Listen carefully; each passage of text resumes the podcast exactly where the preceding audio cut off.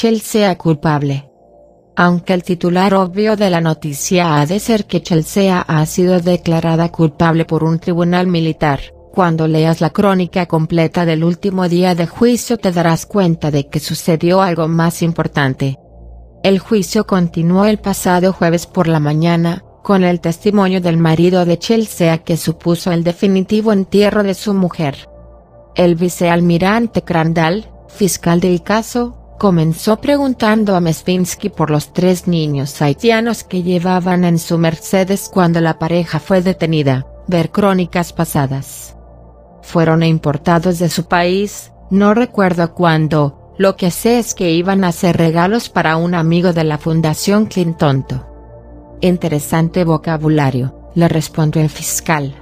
Habla de importar como si fueran microchips o lechugas. Creo que las palabras secuestrados o robados serían más adecuadas, ¿no cree? ¿Quién es ese amigo? Mesvinsky respondió que no sabía, que fue Chelsea quien nos subió a la habitación de un hotel en Rockport, Massachusetts. Afirmó que, con el fin de que no se pudiera localizar a los pequeños, les cambiaba los nombres por anagramas. Era una tarea habitual para usted y su mujer secuestrar niños para entregarlos a pedófilos, ¿no es correr demasiado riesgo para unas personas tan conocidas como ustedes? Le preguntó acto seguido. Era algo excepcional. Chelsea me dijo que era una entrega especial. Además, nosotros tenemos una tarjeta especial, que impide que vayamos a la cárcel. ¿Cómo? Le preguntó el fiscal, ¿puede explicar mejor lo que acaba de decir? Digamos que nos detiene un policía autonómico el FBI, por cualquier razón. Les llamarán y les dirán que nos dejen libres, sin preguntarnos nada. Está diciendo, señor Mespinsky, que la policía y los servicios de inteligencia están al servicio de la familia Clinton?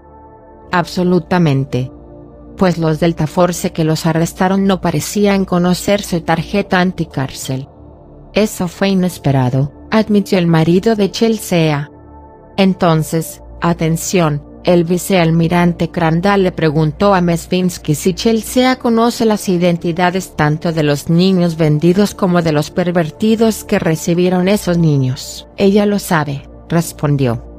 Esa confesión hizo que Chelsea comenzara a poner a parir a su marido, con expresiones como, pobre hombre, sin nuevos, patético y mal marido, calla la puta boca, Mark, lo cual provocó que el fiscal advirtiera a Chelsea de que la expulsaría de la sala si volvía a violentar la solemnidad del acto. Y aquí comienza lo gordo. Durante su testimonio, señor Mesvinsky, usted reconoció que era responsable de destruir las pruebas de los crímenes de los Clintontos. Pero eso no es del todo cierto, ¿no? En su primera confesión, contó que tenía capturas de hojas de cálculo que contienen miles, ¿cómo podría decirlo? De anagramas tanto de los niños robados como de los pedófilos receptores, incluyendo la cifra que pagaron por ellos. ¿Es eso cierto, señor Mespinsky? El marido de Chelsea Clinton te asintió, diciendo que necesitaba un seguro de vida por si los Clintontos iban contra mí.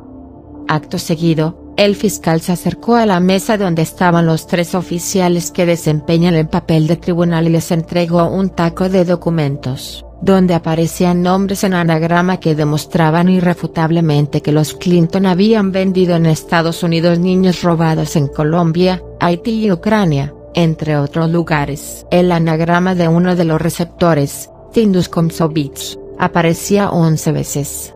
El fiscal reveló al tribunal que la unidad de inteligencia del Ejército de Tierra con sede en Fort Meade había revisado concienzudamente estos datos, llegando a la conclusión de que ese nombre se refiere al cofundador de Facebook, Justino Moscovich, viejo amigo de los Clinton, que donó millones a su campaña electoral. Le pregunto a usted directamente, Señor Mesvinsky, ¿usted y la señora Chelsea vendieron niños al señor Moscovizzo?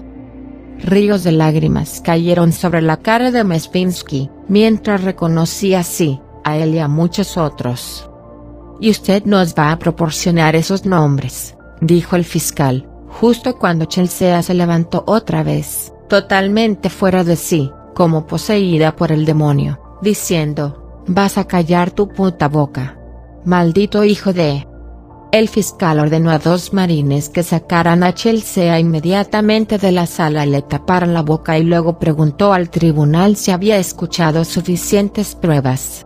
Estos dijeron que sí y los tres estuvieron de acuerdo en que lo escuchado constituía delito de crímenes contra la humanidad, por lo que Chelsea Clintonta debía ser ejecutada. Acto seguido ocurrió algo que dice mucho sobre la escrupulosidad de estos juicios porque el fiscal Randall admitió que se encontraba en un dilema porque, siendo culpable, Chelsea no había matado a ningún ciudadano norteamericano ni había cometido traición, como se estipula en la ley de insurrección de 1812, ni en la Constitución ni en la Patriot Act, por lo que dejó abierta que la sentencia sea de cadena perpetua o la muerte en la horca, a la espera de su última decisión.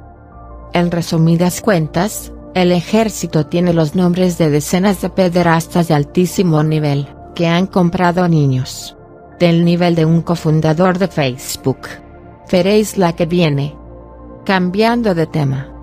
La Tierra está cambiando desde su interior hacia su exterior provocando fuertes inundaciones por todas partes, erupciones volcánicas, huracanes y tifones y muchos cambios a nivel mental en la humanidad. Sí, pero siguen dormidos y no hay problemas que nos afecten. Te equivocas, hay un 5% de gente despierta, y estas personas han despertado a un 15% o más de gente, creo que ahora está alrededor del 40%. ¿Cómo podemos parar ese despertar? Tenemos los medios para hacerlo, presta atención. Primero de todo, Inventaremos las religiones y los separaremos de la fuente de toda la creación. Nos inventaremos falsos santos y los adorarán, cambiaremos el calendario que rige el universo por otro que nosotros haremos.